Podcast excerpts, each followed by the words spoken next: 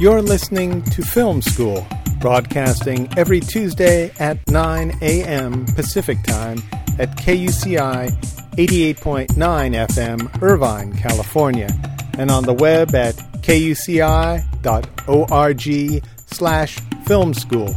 I'm Nathan Callahan. And I'm Mike Kaspar. In his new film, Reprise, our guest today, Joachim Trier, tells a postmodern 20 something coming of age tale about the ifs, whats, and why nots that both drive and haunt us as the unbridled hopes of youth come to a screeching halt.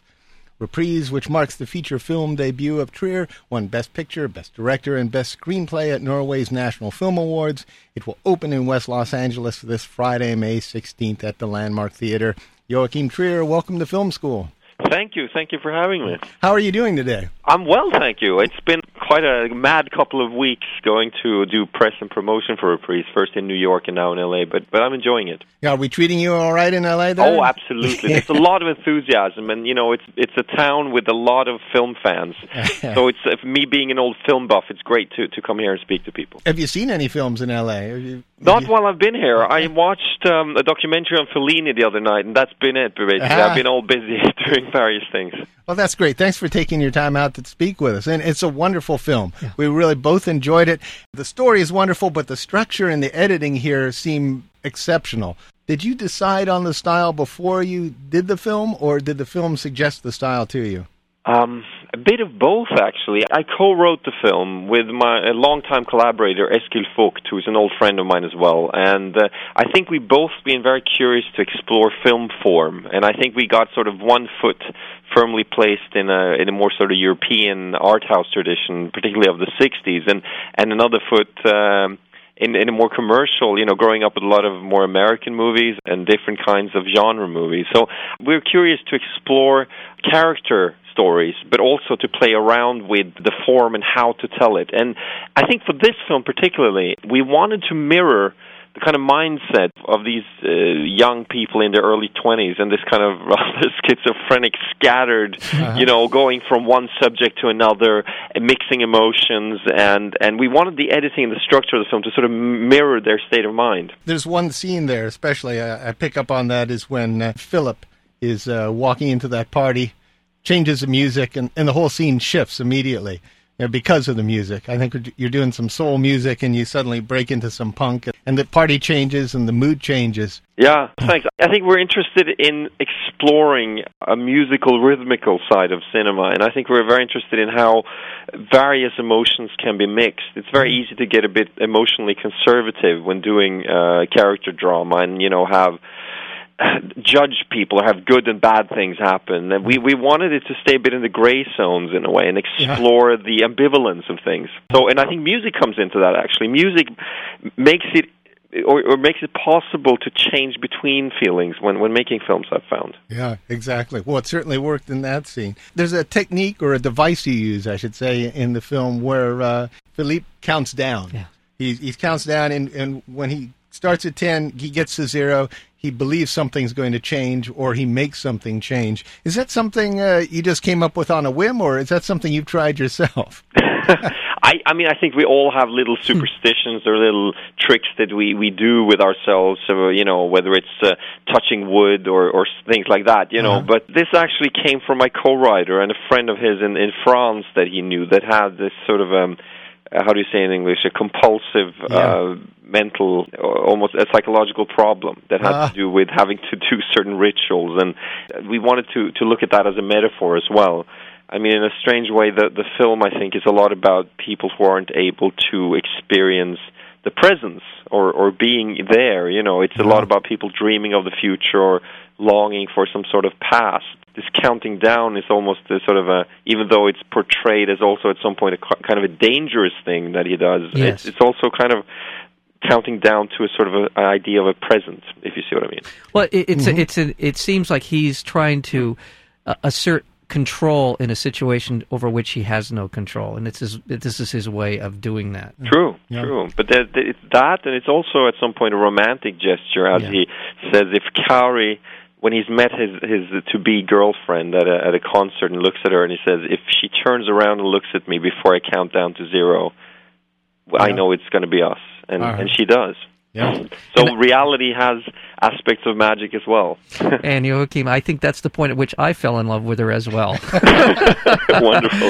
oh, it's the Viktoria Wi- Winge plays She- Kari, and it's her first film. It's the first time she's in front of a camera, and, and I think she's done very well. I'm very happy that she wanted to be in the film. no, she she's terrific. I'll I'll call her beguiling. It'll be my word for her. She was she was the, all of that. So cut it out, Mike. I know. Yeah, I'm, I'm, uh, what was she doing before? Before she got into film? A lot of things. She comes from an interesting family background. Her her mother is a is an actress, her father. Um, Stein Winge is an internationally renowned theater and opera director, so she certainly knew about the craft of acting. But she'd done a little bit of training in acting school. She's also been a, a, a fashion model for a while in London, and she's a singer in a band. So she's a Renaissance woman, we could maybe call her, um, a person who could do several things. And and now she after reprise she's been in a couple of other films amongst uh, them uh, a very uh, interesting norwegian slasher genre it's a horror movie called cold prey Really? and uh, yeah no she's done completely different parts and she's doing very well so i'm glad to to see that well, the, well, the two actors who play Eric and Philip, uh, did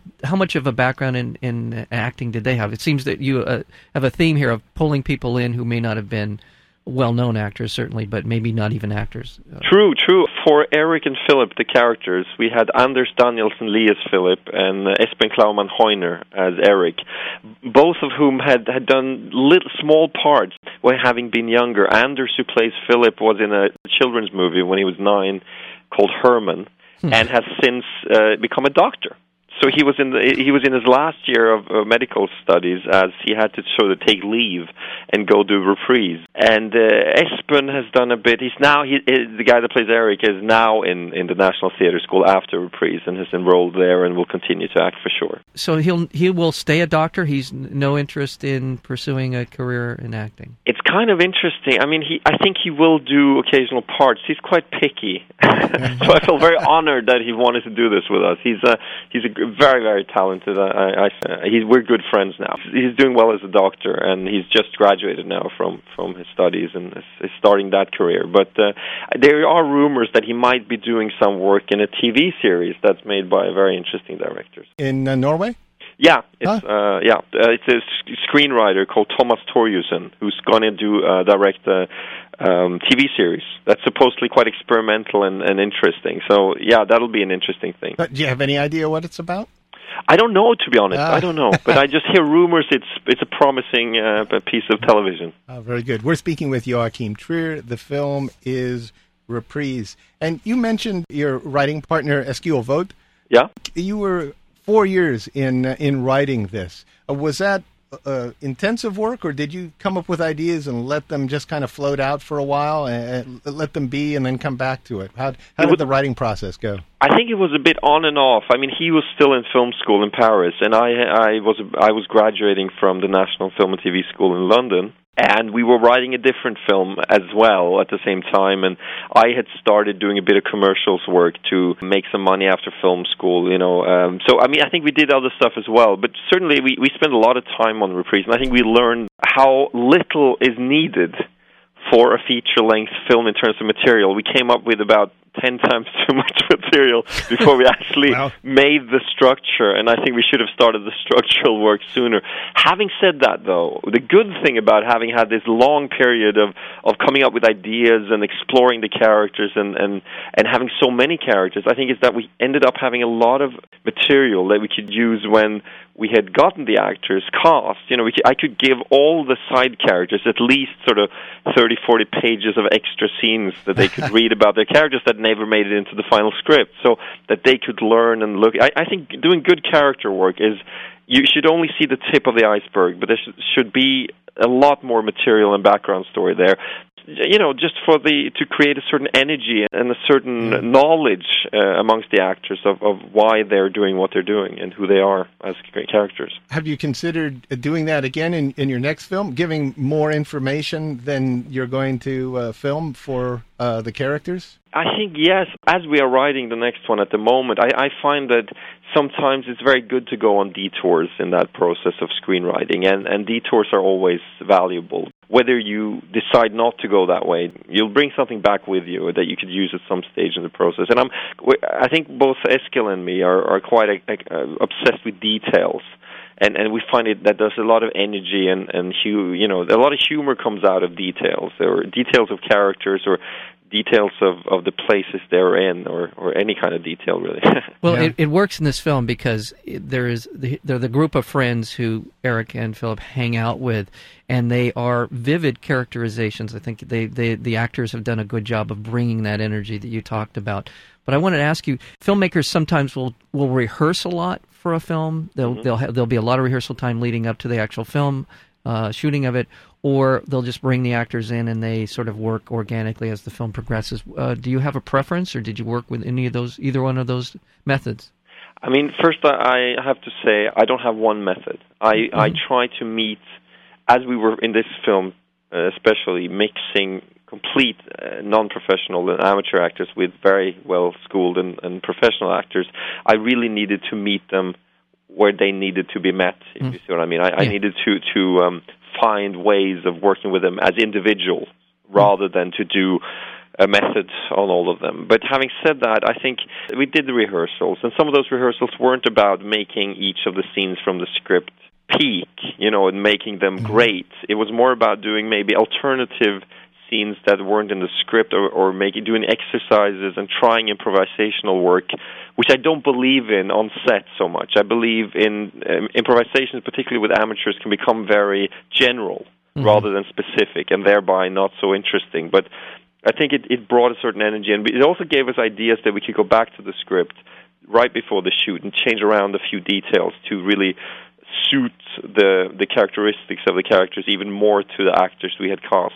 So you put together a little bit of an actor's studio for the people who you who may not have obviously been uh, been as uh, experienced as the others were. Yeah, no, I'm, I'm very pragmatic when it comes to yeah. to directing uh, performers. I mean, one person might just be very very insecure about certain scenes, and I want that person to come forward with that, and then we can train that one scene and explore that uh, away from the pressures of the set. Another uh, performer might just have a really hard time remembering lines, and we would do some exercises to to try to come up with ways of of uh, of learning that. I mean, I, I was really trying to be very pragmatic about it and and to make them feel confident it's really tough. Imagine, I mean, one of the guys in the in the group of friends that you see in the film, one of the actors, Pål Stokka, who plays Geir, mm-hmm. he he basically we found him in a record store. I mean, he was working there. He'd never thought about being in films at all, and we just thought he looked cool, and we took him in, and and he actually he was really funny and and you know a charismatic, nice guy. And yeah. but imagine going from working behind a counter in a record store and then one, the moment next moment you're on a film set with the 40 people around you all concentrating on that one line you got to deliver. I mean that's a tremendous transition and, and a big pressure. And it's important for me that they felt that i was a friend and a support and that they knew me and felt confidence before they were on set.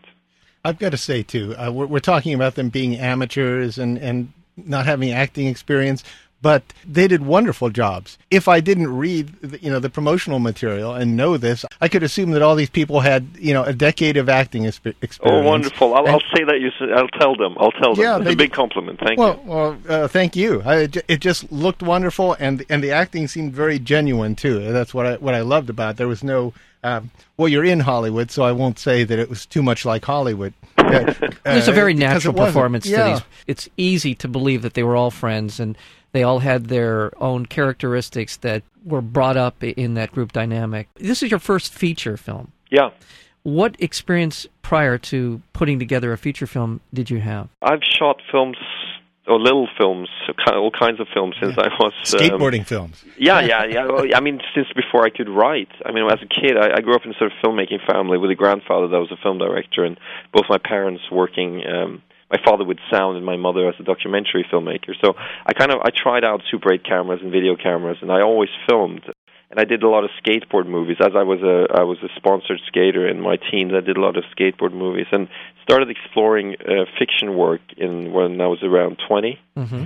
And then, as a 23 year old, I went to the National Film and TV School. I got into the fiction direct, directing course there in, in the UK and uh, did a lot of short films and did so. So I, I mean, I've done all kinds of things really, and I, I feel that Reprise is um, the first feature, but it's a continuation.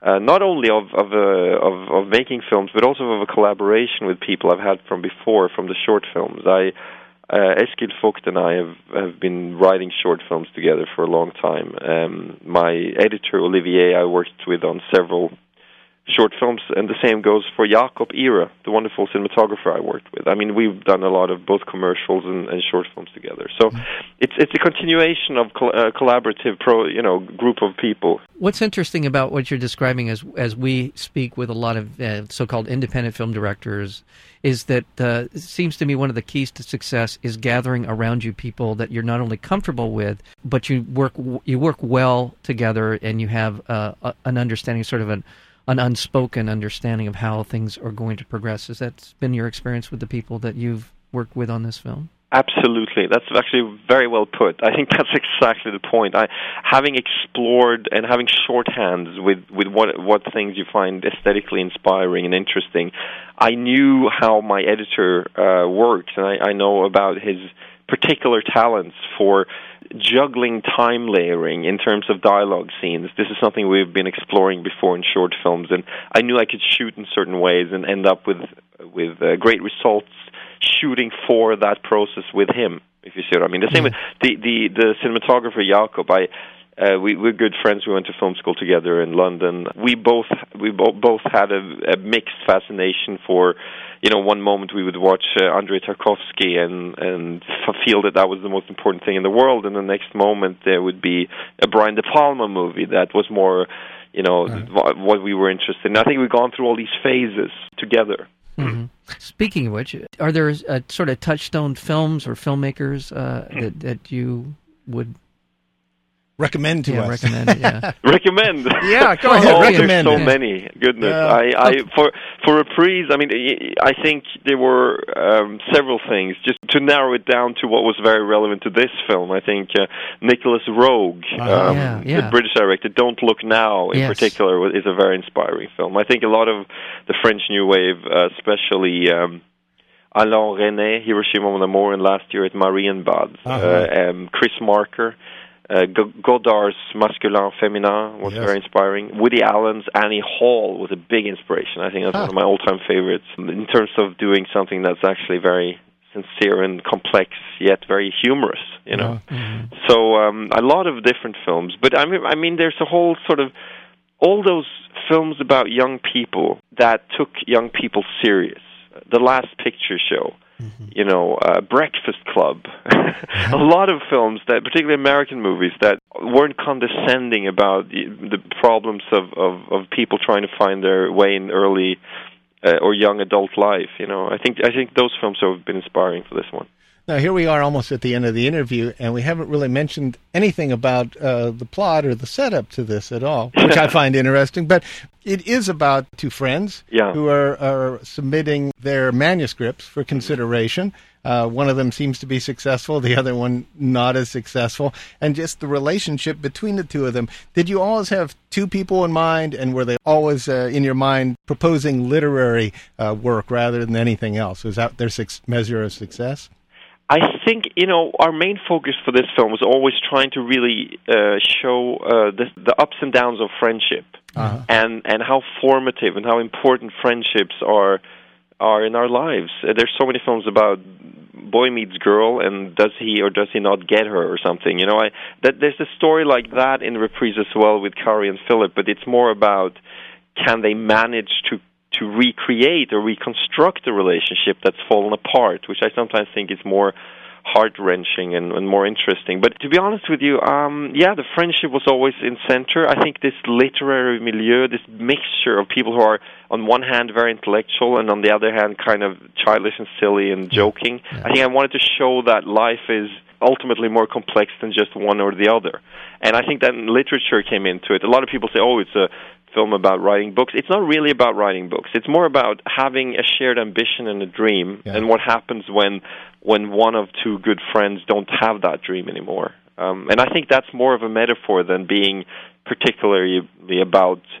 It's not about sitting watching people sitting writing books. You know, that wouldn't be fun to look at. Oh no, not at all. I, I especially like the, the interviews too that uh, they went on the, the television interviews. Yeah. that, yeah. That, there's a lot of great humor in that. A Yeah. lot of wonderful texture in the film too. There's there's a uh, editing between the. Uh, person who's being interviewed at this one station who has a electronic voice box Yeah, yeah, and, yeah. and it immediately cuts to a a, a vibrating phone Yeah, which, yeah, which I Well, and- and just, then- it just and just then- fine. I, I got to laugh and at the same time got a little chill. And there's Good. this relationship with the uh, the famous author that they both are uh, that they both admire tremendously, and this film it, it, it's true to its title. There's a lot of going back and revisiting these these relationships and reprising them and or bringing bringing new life and, and new dynamics to them and that's and that's something that the film uh, does a tremendously good job of.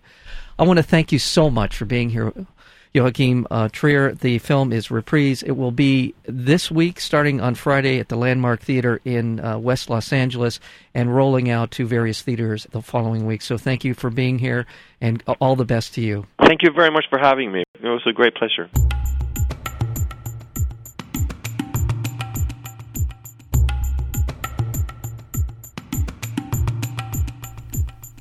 To learn more about film school, listen to more interviews, or subscribe to our podcast, visit our website at kuci.org slash film school.